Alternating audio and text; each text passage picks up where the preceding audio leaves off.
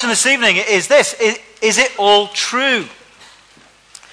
Is all the stuff we've heard from the Bible that inspired these carols, is it true? Did, did the Christmas story really happen? Is it, is it history or myth?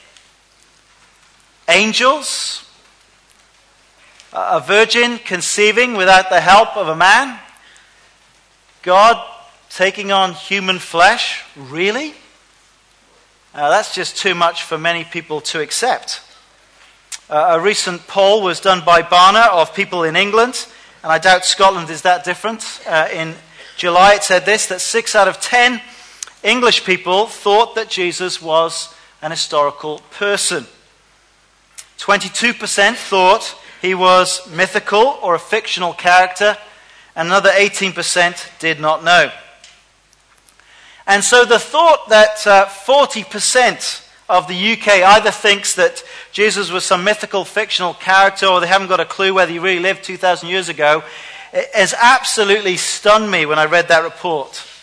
And so I've kind of been freshly reading uh, about what we learn from archaeology and ancient literature about the history of Jesus and the gospel accounts. Uh, Professor Craig Blomberg is the uh, distinguished professor of New Testament in uh, Denver Seminary, Colorado. He did his doctorate here in Scotland, in Aberdeen University. And he speaks of there being about a dozen references outside the Bible from early Jewish writings by people like Josephus, as well as Greek and Roman sources like Tacitus and Pliny, uh, none of whom were Christians, who speak about Jesus. And if you put all of these historical documents together and make a composite picture, this is what you learn about Jesus apart from the Bible.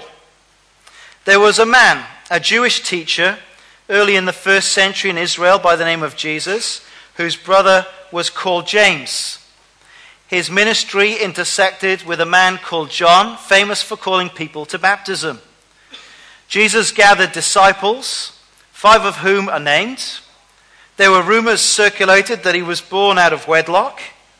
He came into conflict with various Jewish authorities because they thought he was teaching heretical things. He was ultimately arrested and crucified under the Roman governor Pontius Pilate, which is information we get from Tacitus, uh, so that you can narrow the dates of the death of Jesus to between 26 and 36 AD. Further, you could say that accounts circulated of people reporting seeing him alive again, and so believed in him as Messiah. And Pliny records that people sang hymns to him, worshipping him as if he was God. And on top of that, you can trace the Christian church from the very first decades of the death of Jesus onwards. And so the claim that we can't know Jesus existed is simply absurd, according to Professor Blomberg. People who make that charge are very poorly informed. So that's the data we get outside of the Bible. What is it that we find as we look at the New Testament, as we look at the gospel accounts? Well, we see that they're very committed to the fact that they are, are claiming to, to, to, to be writing about history. Let me show you the beginning of Luke's gospel. He starts his account of the life of Jesus in this way. Many have undertaken to draw up an account of the things that have been fulfilled among us, just as they were handed down to us by those who from the first were eyewitnesses and servants of the word. With this in mind, since I myself have carefully investigated everything from the beginning, I too decide to write an orderly account for you, most excellent Theophilus, so that you may know the certainty of the things you have been taught. You see, Luke wants us to know that he's dealing with history. He's drawing up an account, it says in the very first sentence. That's a very specific Greek word which always indicates that you're talking about history and not myth. He's carefully investigated everything from the beginning. He himself was not an eyewitness of the life of Jesus.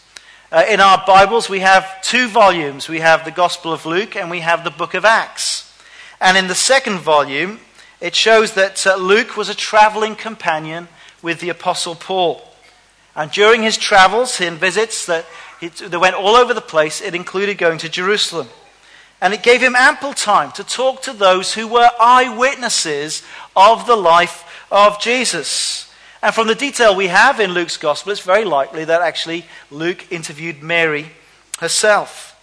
He's talked to eyewitnesses, he's checked out the facts, and so he's writing this orderly account from his research so that this man, Theophilus, can be certain about the Christian faith.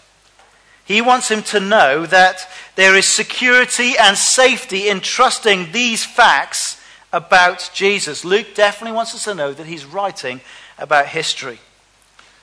So I guess the question is is he a good historian? Well, let me show you a couple of verses from chapter 3. And uh, look at these two verses, all the detail in these just two verses.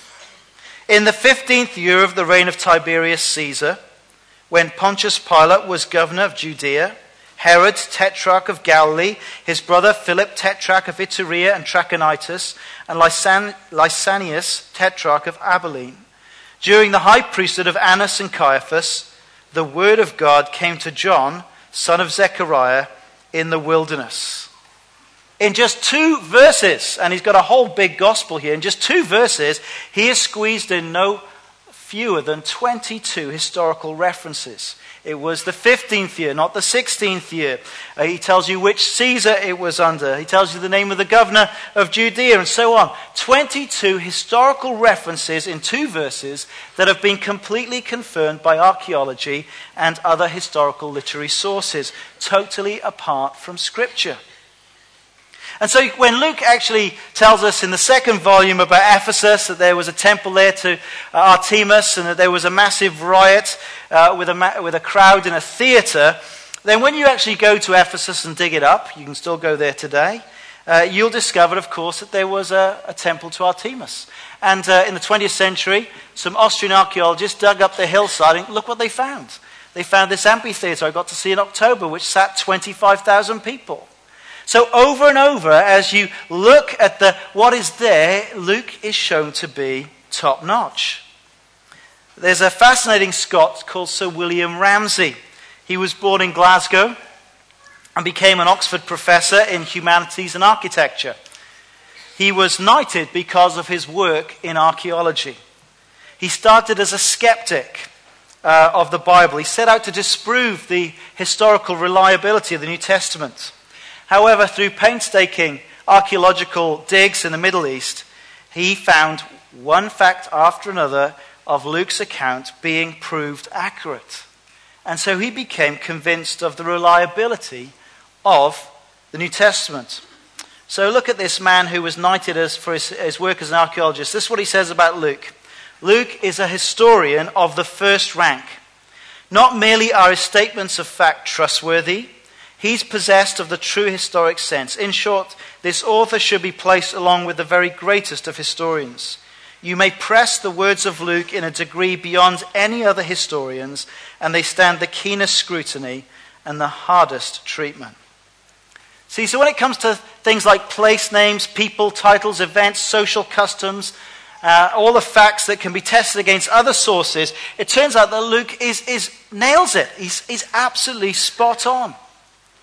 And so when you come to these accounts of the birth of Jesus, I would like to suggest to you that our bias should not be to read it as a skeptic, but with a humble willingness to listen to what he says took place as someone who carefully investigated the eyewitnesses. There are, of course, things in this story that we don't experience or see today, but that is the whole point. They are remarkable because Jesus is remarkable. He is unique in human history. Guess what? It turns out that the man who writes about a virgin birth was a medical doctor. You learn that from the book of Colossians. Now, adults in the first century knew where babies came from. They knew how babies were conceived, especially the doctors. And yet, it is this doctor who writes of a conception like no other that God, by his Holy Spirit, creates in Mary's womb a holy embryo. Now, if you come this evening with a prior faith commitment that there is no God, then this, of course, will be impossible to you. But if you come to this account with the reasonable position that looks at this beautiful, ordered universe and says that a creator God is here, then the creation of this baby inside Mary is very easy to accept and understand. He who created the universe out of nothing can easily fashion another 23 chromosomes in a womb. I want you to do a thought experiment with me. If God were to enter human history, what sort of things would you expect to happen? Or put it another way, what evidence would convince a skeptic, would convince you perhaps, that this real historical Jesus was God come in human flesh? What evidence would you be looking for? Perhaps that it would be announced hundreds of years before by God that he was going to come and send his son into the world. Perhaps that the birth of this child would be special and unique. Perhaps it would be announced by heavenly messengers that this person growing up would be uh, able to do incredible things like healing the sick, walking on water, raising the dead, even. That he would teach things so profound that people would write them down and pass it on so that 2,000 years later, people are still talking about it. That even if he was rejected and killed, that he would rise from the dead. Would it not be things like that?